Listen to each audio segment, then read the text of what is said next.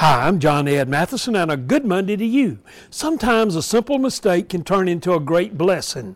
The coach for the freshman boys basketball team at Notre Dame Prep in Pontiac, Michigan, was putting together a group text for his team, but he messed up one digit on one player's name, and the text mistakenly went to Sean Murphy Bunting, a quarterback for the Tampa Bay Buccaneers.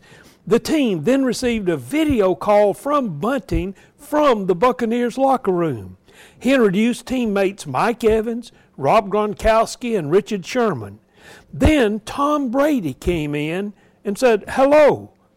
A one digit mistake turned into a huge positive for a boys basketball team.